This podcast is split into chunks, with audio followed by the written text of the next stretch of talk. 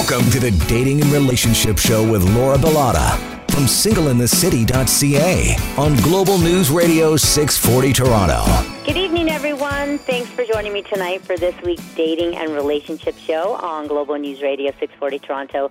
I'm your host, Laura Bilotta, dating and relationship expert and founder of singleinthecity.ca, joined by my lovely co-host, TV personality, and philanthropist, Joan Kelly Walker. Hi, Joan. Hi, Laura. How's it going? Excellent. How are you doing? I'm good. Well, I'm feeling a little under the weather. I can't lie. I should.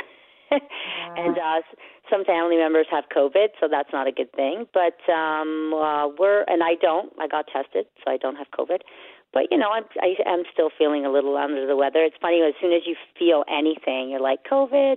So yeah, yeah. But, uh, you got to just look after yourself and stay home, and you know, drink lots of water and just have a bath and just do everything to prop yourself up. And that's what I'm doing. Now, tonight, we're going to be giving you an extra dose of dating advice as we're joined by our guest, Ariella Serur. She's the queer dating coach from queerdatingcoach.com. Ariella is all about transforming the dating pool into one we enthusiastically want to jump into. And tonight, we'll be chatting about the queer dating journey making dating fun again and exploring non monogamy. Thanks for joining us tonight, Ariella. I'm so, so happy to be here. Thanks for having me. And just quickly, um, where are you calling us from? I'm calling from New York City. Yay, New Yorker. Yep. awesome. Uh, so, Ariella, you've built your coaching career of, around a few, I want to say, refreshing things like enjoying the ride, finding your personal worth while dating, and we could do a whole show on that, and also helping mm-hmm. the LGBTQIA folks through different stages of their dating journeys. So, can you talk about what has your journey been like, and when did you know that helping other people through date coaching was what you wanted to do? Yeah, for sure. So I have always loved dating. Um, it, it's it's something that scared me initially, but in the past couple of years, especially, I have just dated a lot, and I just really love the process. So I have been helping people off the books for a long time, and it's it's kind of like the thing where after you come out of the closet, a lot of folks have the experience of reflecting on their childhood and being like, wow, I was really gay all along. Like, I was such a gay kid. Why do I remember the first time I heard the word lesbian or things like that? And for me, I had a really similar experience with dating coaching. It's like, I've actually been doing this all along. I would talk about dating in professional contexts and I'd help people role play about asking someone out and things like that. So now, in the past year or so, I'm actually making it something that more people have access to me to to do for them because I'm really just totally, totally enjoying it. And from one dating coach to another, I love the feeling of knowing um, that I help someone through my work, whether that means finding someone love or helping them to love themselves along the way. And some of the things, uh, let's say, that I help people with in my coaching practice is um, offering personalized support and inspiration in areas like re entering the dating world and helping them navigate this new foreign dating landscape, anywhere from uh, online profile writing to utilizing their time effectively on dating apps to messaging people how I mean how to ask people out on dates suggesting tools to help people regain their confidence dating etiquette various advice on what to do in certain situations that they may find themselves in currently like dealing with a person displaying hot and cold behavior, for example.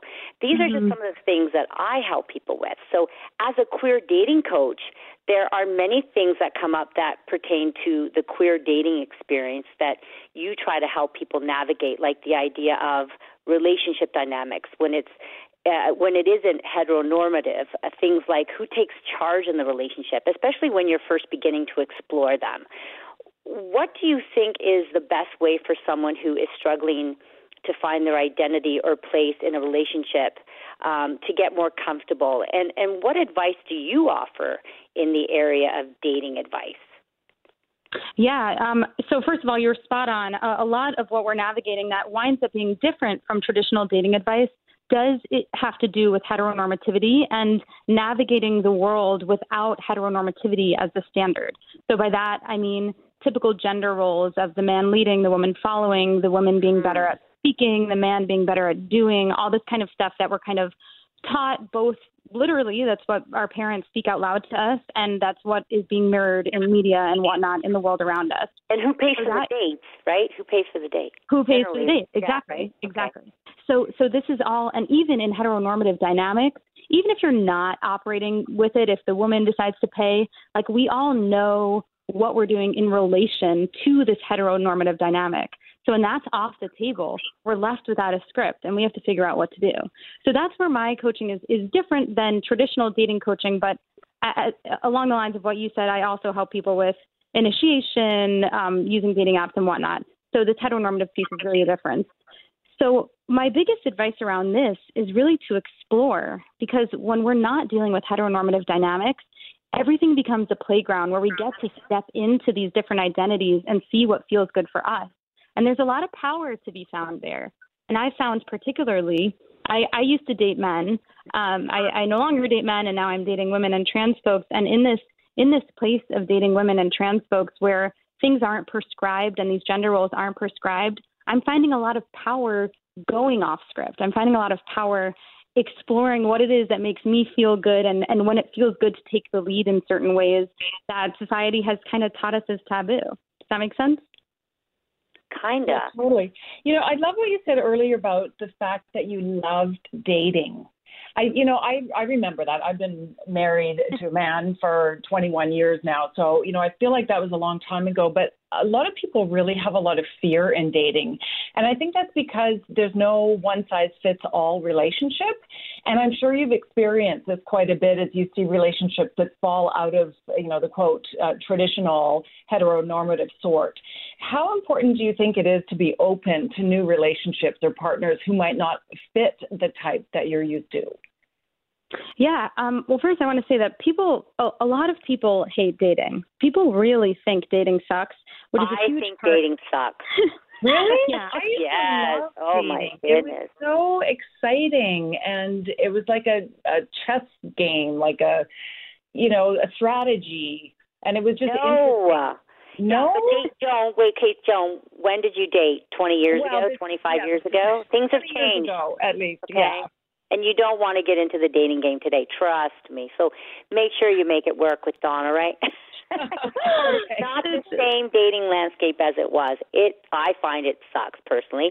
But go ahead, please keep going. Well, I just um, think it's interesting. Pe- people hate it for a whole different host of reasons. Yes, sometimes it's because the there is more of a traditional relationship style that they need to get into, but often I feel like people hate it because either the stakes feel too high or they're not they feel like they're not finding what they're looking for, which we can get into that later, but I, I think it's I think it's important to know what it is that you're looking for if you're looking for partnership, to know what it is that you want to feel when you're with someone and to allow a lot of the other things that come into play, like what the person does, how tall they are, what they look like, and whatnot, to really be a question mark and allow yourself to be surprised by the package that whatever the feeling is might come in.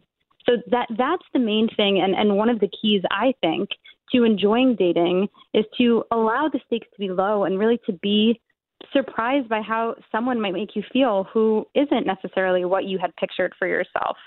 Right, and you can always learn something new from every single person that you're sitting across. Yeah. And I I get that, but I personally don't enjoy dating and and I know that I'm not alone. Uh I don't like mm-hmm. the disappointment that comes with a bad date or feeling like I'm I don't know, like wasting both my time and someone else's if that spark isn't there.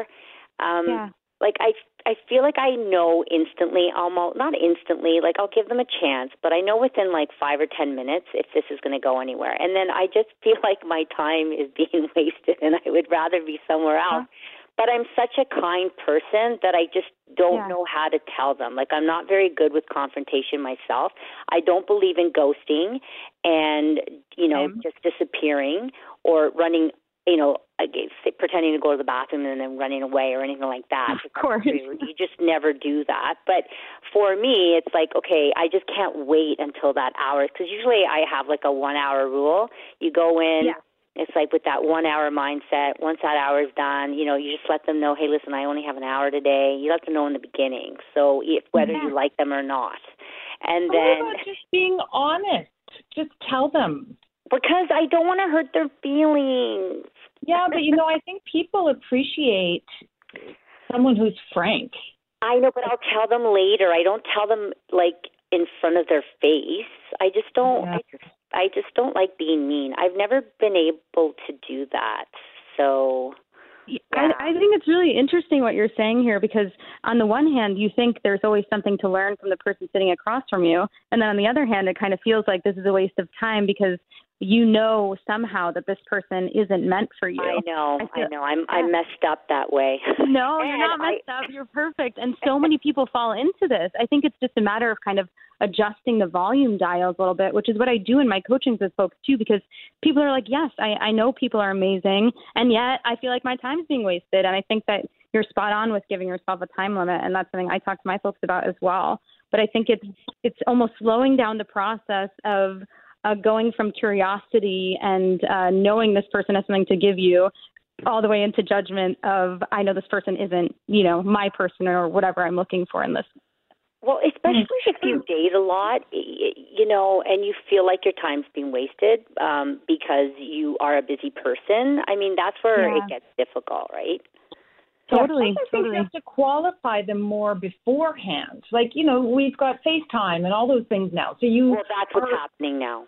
Yeah, yeah, you have to do that before you actually sit in front of them, before you can actually make that in person judgment. I think you need to do more of the back end qualifying. I totally agree, and that's uh, that's what I do tell my clients. And I'm going to let you guys know what else I tell my clients. And I want to also hear from Ariella when we come back on the Dating and Relationship Show. We're going to continue this fun and exciting conversation. We'll be back.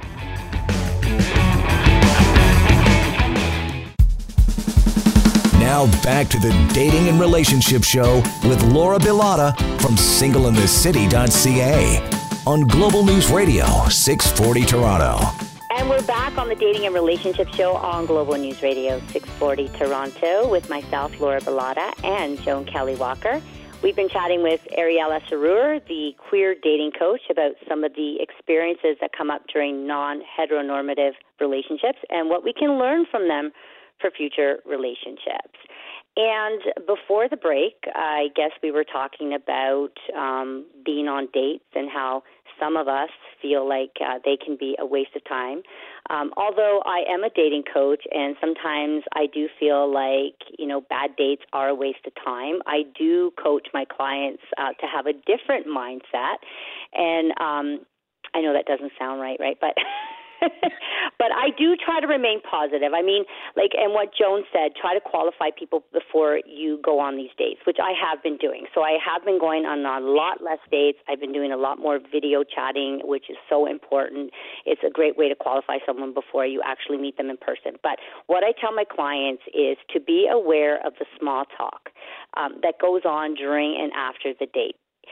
It's so easy to get into that mindset of you know uh you know I'll never meet someone and why do my dates never go well? So instead of letting that self-talk get in the way of your thinking try to stop it in its tracks. So stop panicking that you're never going to find the one and then focus on what you want to achieve. Okay so the date didn't go well well, it's not the end of the world, and there are a lot more fish in the sea. So try to remain positive because good things tend to happen to positive people.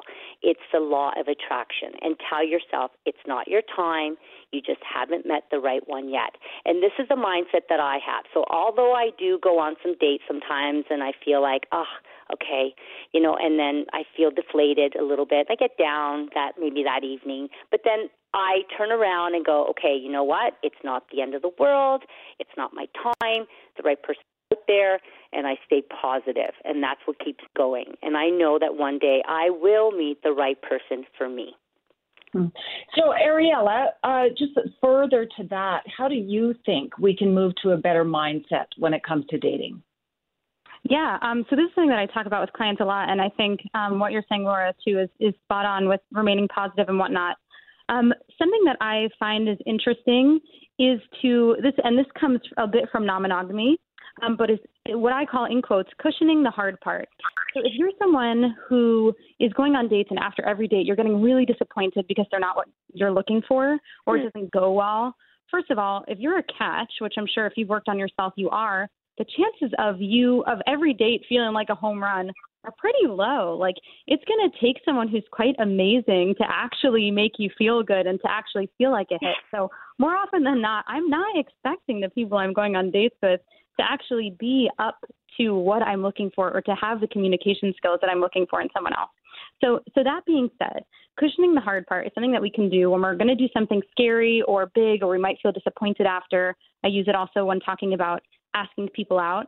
So you can do something nice for yourself, not only after the date, after you're disappointed, but do something nice for yourself before the date.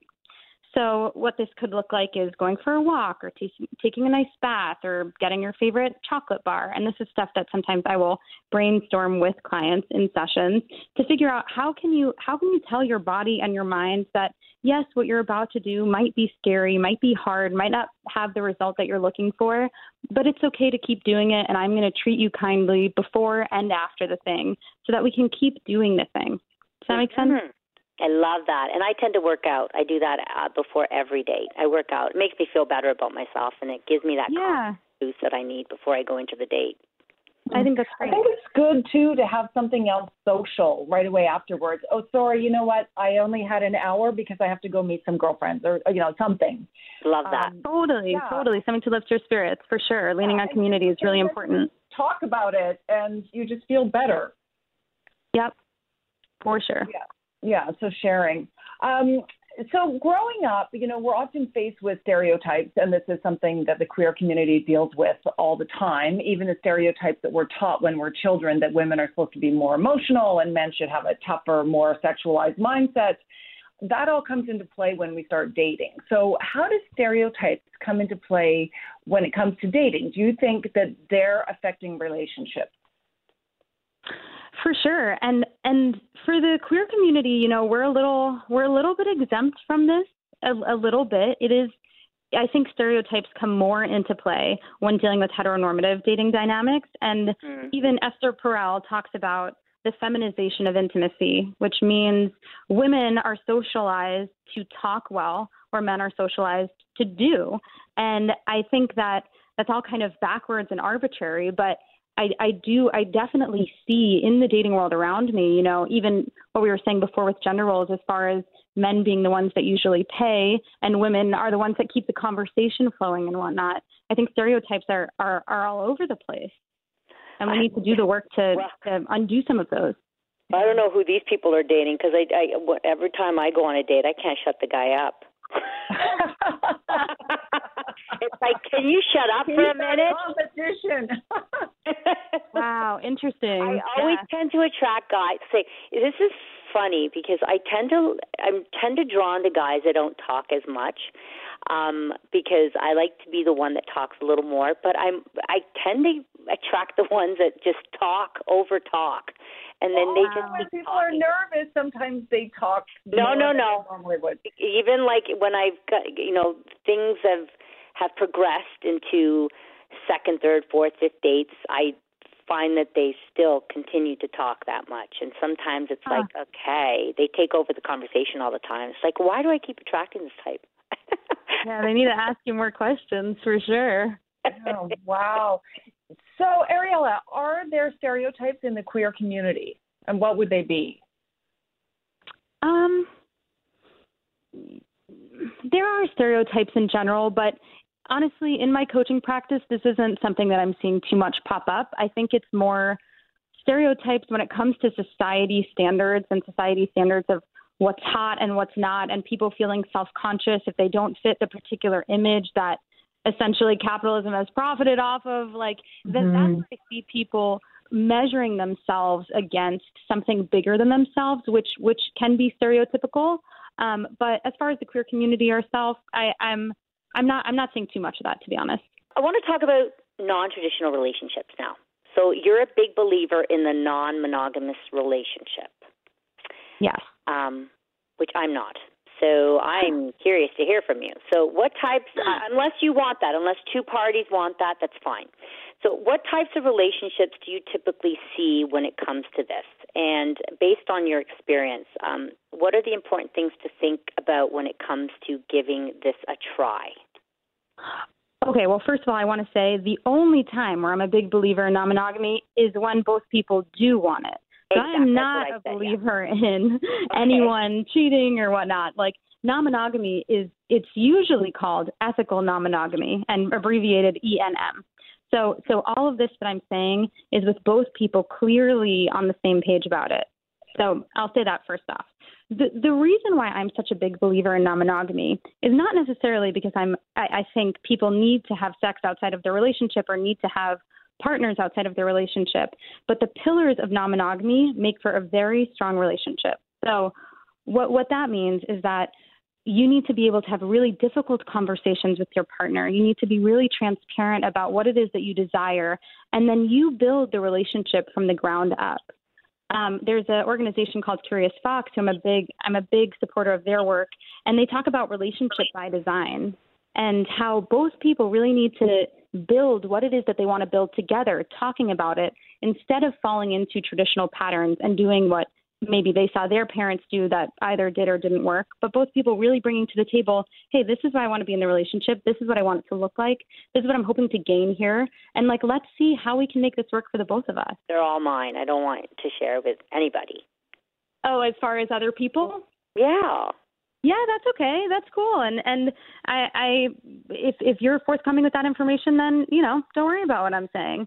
But, okay. but there's there are. Oh, oh yes, we talked about this. We talked about that on the show extensively. Yes, so I understand. About wanting I your person to be all you. Yeah, no, no, mm. no. That that there there are people that are interested in having sex with with a bunch of people rather than just with one partner, and and that's okay. There's no judgment here. Anything goes. It's whatever works for the two of you. I no judgment. For sure, for sure. What I will say though, even in monogamous relationships, and this uh, I'm not sure how familiar or if you've talked about Esther Perel's work on the radio show before, but um, she she talks about acknowledging the presence of a third and understanding the reality of the situation that it's it's highly unlikely that even in a monogamous couple that neither person will ever be attracted to another human being. And allowing that conversation to be a conversation, not that it needs to be acted upon, but removing the taboo that, like, yes, I'm in this, I love you, maybe we're married, whatever, allowing the reality of the situation. I'm a human who might be attracted to other things that are in my line of vision. To, to be something that's talked about within the partnership, I think, is more important than non monogamy. Just allowing mm. the, to, removing the taboo that we might be attracted to other people in our long life together.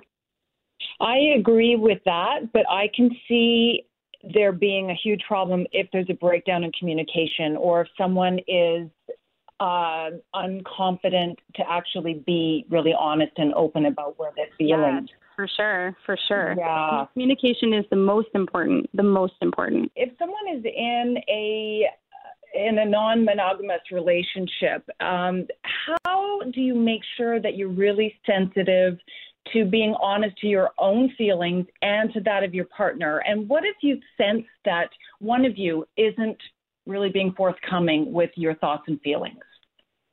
Well, I, I would be tempted to turn the question back on you for any monogamous relationship as well, right? So it's like, how do we, in general, whether other people are in the picture or not, stay really in touch with our own feelings and stay stay generous with what we're giving to our partners and what they're asking for and what happens when we feel like there's a breakdown in communication. It's all the same. It's just that the topic of conversation can be shifted slightly when we're no longer afraid of certain taboos about relationships. So when it comes to non-monogamy in particular, I think what's really important is is obviously establishing healthy communication, knowing how to talk to each other in ways that don't don't encourage each other to get defensive. And my last partner, when we were non-monogamous, we would have meetings. Like we would have full-on relationship meetings that we would schedule in. We would talk about how it's going. We would, meetings. yeah, yeah, relationship what, every meetings. Friday at, every Friday at 8 p.m. with no alcohol, no, not every, of course, right? um, no, Alcohol-free meetings because those can get Um, heated. yeah.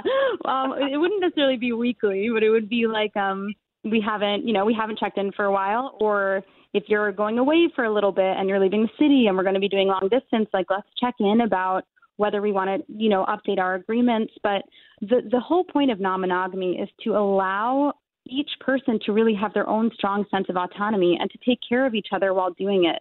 So there is no um, there's no fear of really pushing too fast because it goes a lot slower than you might think. There's a lot more conversation than than we might think is even normal for a relationship.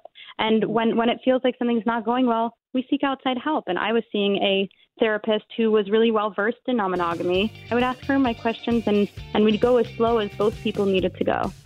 Mm. Great, great, great That's advice. Brilliant. Yep. Yeah, great advice. We need to take a break. What types of things should we be asking on dates and what should we avoid? And much more when we come back on the Dating and Relationship Show. Don't go anywhere.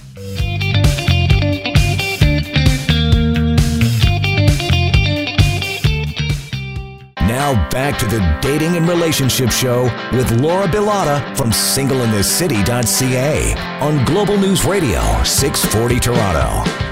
Welcome back. It's Sunday night, and you're listening to the Dating and Relationship Show right here on Global News Radio 640 Toronto.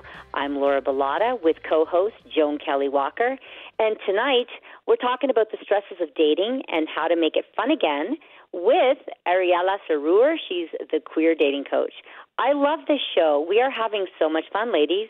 And I think, Joan, this is your first show talking about dating and I'm so impressed like you know so much and you haven't been in the game for so long. Well, you know, I've been I've been married for I just had my 21st wedding anniversary, but I'm not under a rock and I have so many friends that are in the dating world and I sort of live vicariously through them.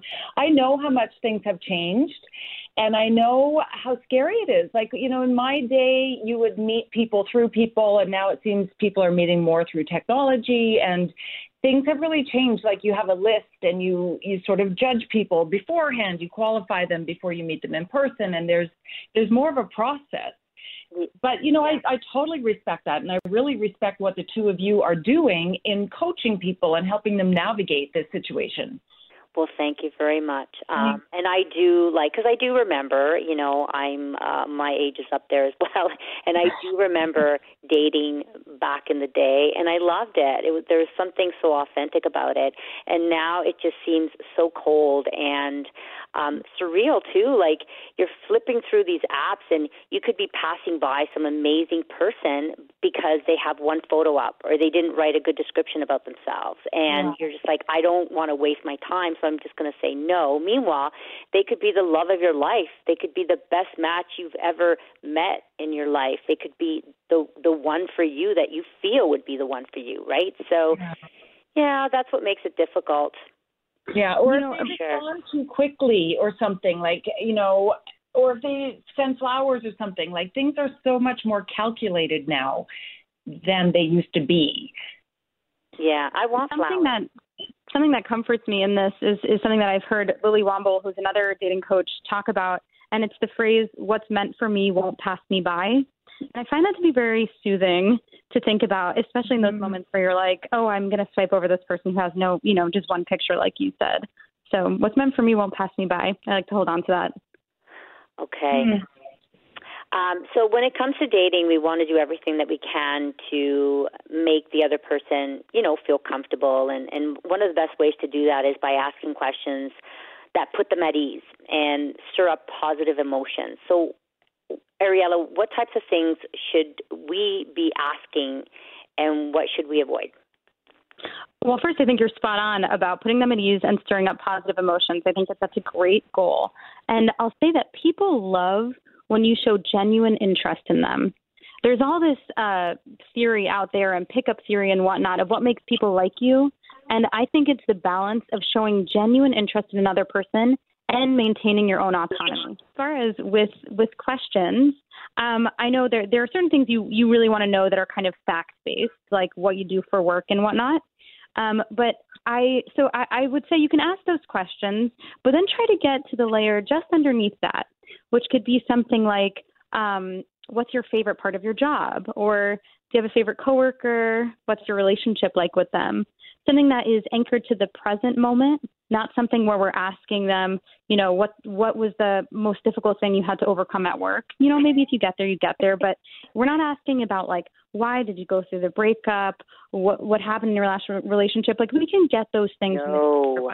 Mm-hmm. For a first date, I think it's okay to keep it light, but still keep it anchored into some kind of emotional quality so you can get a sense of who this person really is. Mm-hmm. I, I agree. Asking questions that spark a positive emotion in the other person. For example, I noticed that you have children. Uh, what has been the proudest moment uh, as a parent, or you know, what's the most amazing trip you've ever been on? You, you can yeah. see their face light up sometimes, and oh, that you know brings back amazing memories. You know, what are you working uh, on? Any personal passion passionate projects that you're working on. How, ask them how they spend their weekends. So, what are some yes. things that we we should avoid asking though? Uh, you said it. Don't talk about your past relationships. Yeah, and and I just want to say too exactly what you're saying with with the questions that you're giving for an example. When when you're allowing someone to answer questions that have made them recall something positive about themselves, you're both anchoring into them the fact that you are interested, you're showing genuine interest, and you're allowing them to associate you with experiencing positive emotions. So I mm-hmm. think that there's really a lot of benefit to be had by asking these kind of feelings-based questions, where we're really giving, being generous with allowing the other person to feel something really good and, and tell us about it. Joan, do you remember hmm. anything from your past dating life? Yep, I remember. You know, it's a real it's a real mood killer if anybody starts talking about their ex. Like, do not mm-hmm. go there. But you know what? Like, it comes down to basic conversation skills. You have to ask yeah. questions of the other person, and it's like pulling teeth if you're asking all these questions and they're not asking anything, and you're trying to share something. So it has to be a back and forth and, you know, a lot of this, there's a book I remember from ages ago that Dale Carnegie, How to Win Friends and uh-huh. Influence People. That's exactly what they're talking about. I mean, these are, these are, you know, tried and true techniques of engaging people and, you know, making yourself interesting and finding out about other people. And that's what you have to do. Yes, for yes. sure. I think that's spot on. But, you know, keep in mind that some people tend to get nervous on first dates Mm-hmm. And so we can't always we have to go lightly when we try to when we judge people because yeah. especially you, if they're really attracted to you, I, I they move, they get all tongue tied, and they just still their brain just goes blank. That happens to me what if, on this show. What if they say, you know what, I'm so nervous? Like, how do you how do you deal with that if they actually confess to you, like, I'm so nervous, I'm sweating, I'm shaking? Um, first of all, I think it's totally okay to name the experience you're having if you're naming it in a way that is not putting the responsibility on the other person to solve that. So I think if you're feeling really, really nervous on a date, um, yes, you can be like, wow, I am way more nervous than I expected. You looked very attractive. And you can say it with a sense of, of optimism and positivity, even if the experience, the emotional experience, might be deemed negative. Does that make sense? Mm-hmm. Yes, I don't totally. know if I would. I don't know if I would point that out to someone. No. That could really embarrass them. So oh, oh sure. not embarrassing. No, I think if they're sharing it, they're just being honest. Like, like I remember the first time I went live on the radio. I think I was doing traffic or something like a million years ago, and I remember actually thinking like, "Oh my God, my heart is pounding. I'm sweating. I'm so nervous." That I just acknowledged it, and then I sort of yeah. was able to like, you know, think about the wonder of how you physically react when you're interested like that. There you go, ladies. You both taught me something that I didn't know. We need to take a break. How important is it to take responsibility for our actions on dates when we come back on the Dating and Relationship Show?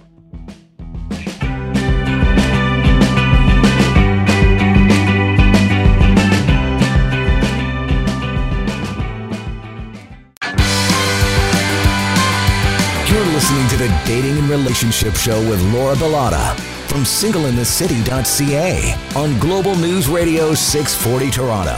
Thanks for joining us again for the Dating and Relationship Show on Global News Radio 640 Toronto. I'm your host, Laura Bilotta, joined by my co host, Joan Kelly Walker, and the queer dating coach, Ariella Serur.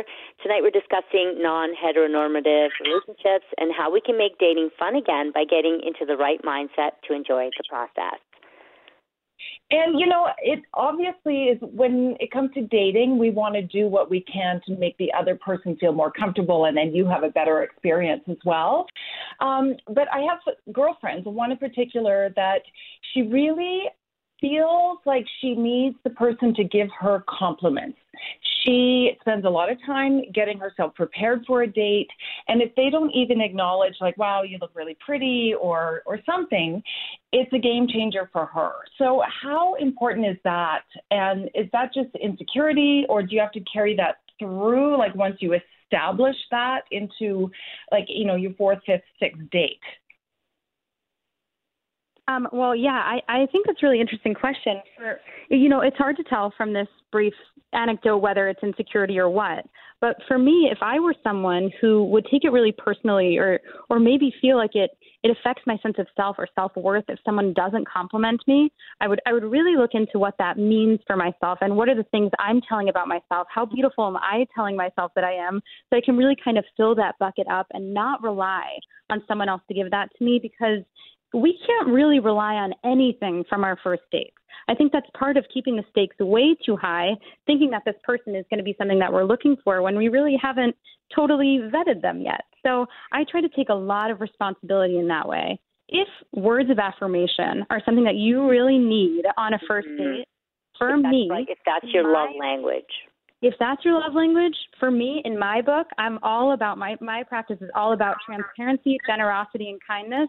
I would tell them. I'd be like, look, I I love when people tell me that I look great. It really means a lot to me, makes me feel loved. So I just want to throw that out there. Like I, I am generous with telling people how to treat me in a way that makes me feel good. And then we can and then if they don't do it, then fine, whatever. But but we some people don't compliment each other for fear of sexualizing someone too soon. There are there are a whole host of reasons. So we have to really give be be generous with telling people what we want. And some guys hold back because they don't want the woman to get the wrong idea. Mm-hmm. I I I had a situation happen to me where I kind of dating this guy who was giving me breadcrumbs. He was he was in and out, in and out. He was hot and cold, whatever.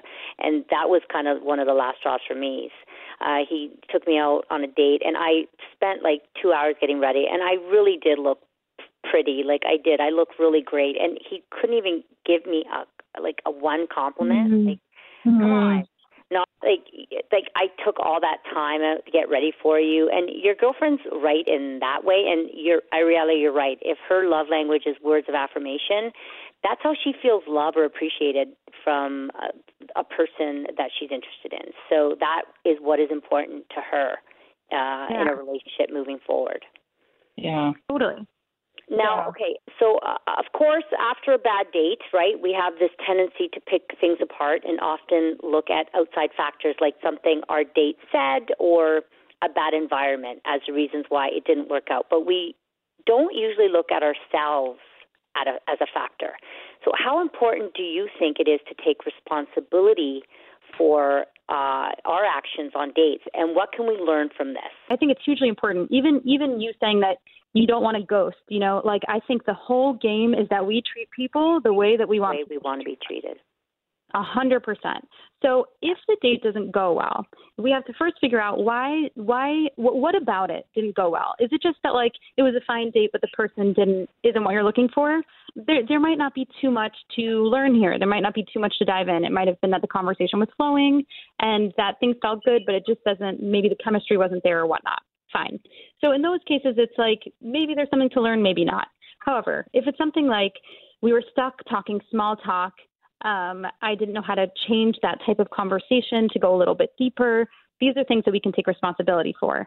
If it was something like, like we said before, I, I'm really nervous. I was really nervous on that date. Then, what can I do before the date to get myself ready that would make me feel less nervous? Or how can we shift the date to be less talking oriented? Can we go do an activity where maybe I don't have to worry about tripping over my words or I don't have to worry about exactly what I'm saying? And those are the ways in which we can take responsibility to do things on the date that we actually find enjoyable.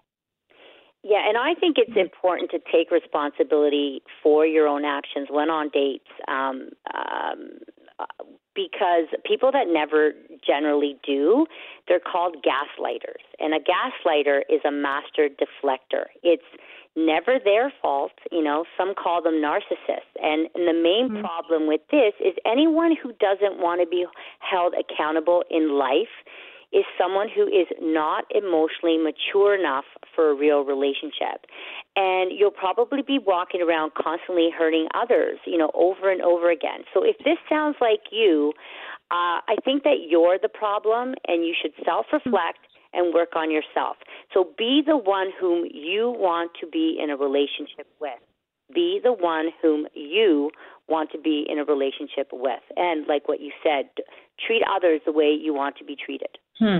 And I totally agree. I think doing an activity is great because then even if the relationship isn't going anywhere, you walk away from it feeling better. Yes. Yeah, it could be fun regardless. And, yeah. And the whole perspective on dating apps. Um, now, how can that whole process be better?